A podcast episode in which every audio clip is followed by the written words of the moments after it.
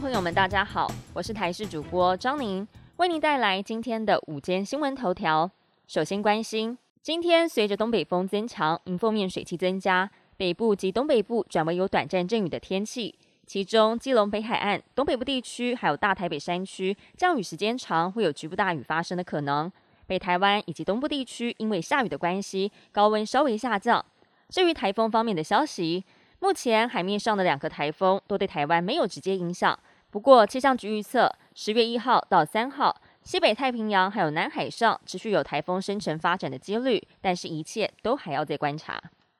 九一八强震造成台铁路线中断。不少旅客前往花东旅游的意愿降低，对华东地区观光产业造成冲击。总统蔡英文还有行政院长苏贞昌指示了交通部长王国才，研议相关协助花东观光振兴措施。对于即将启动的第二阶段团游补助，观光局提出花东特别加码条件，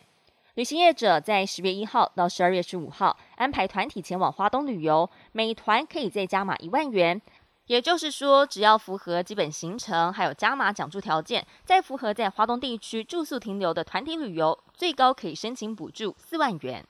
经济部统计处公布，八月餐饮业受惠于父亲节还有暑假商机，营业额达到了新台币七百八十六亿元，比去年同期成长了百分之四十三以上，创下历年第二高纪录。其中饮料店因为高温还有出游人潮效应。营业额来到了一百零五亿元，写下历年单月新高。外汇还有团膳承包业者，则是年增百分之四十二点四，主要是因为边境管制放宽，带动了空厨营收增加。经济部指出，餐饮业动能已经恢复了疫情前的水准。另外，受惠于智慧手机新款上市拉货效应，八月工业生产、制造业生产指数都是连续三十一个月出现成长。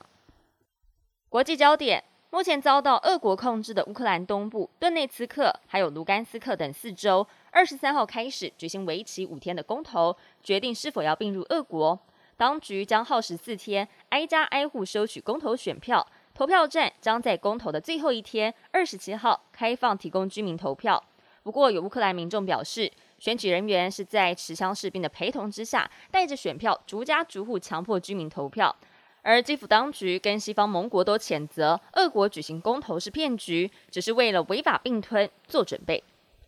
中国最大的淡水湖鄱阳湖最近受到干旱的影响，在二十三号时水位降到七点一公尺，打破了两千零四年二月创下的七点一公尺记录，是当地从一九五一年有记录以来最低的一次。江西省水文监测中心也首度发布枯水红色预警。当地气象部门预估，江西省大部分地区在九月下旬将会继续没有下雨的天气，鄱阳湖的水位将会持续走低，旱象会更加严重。也呼吁各地区继续强化抗旱，要加强农业城乡居民的用水调度。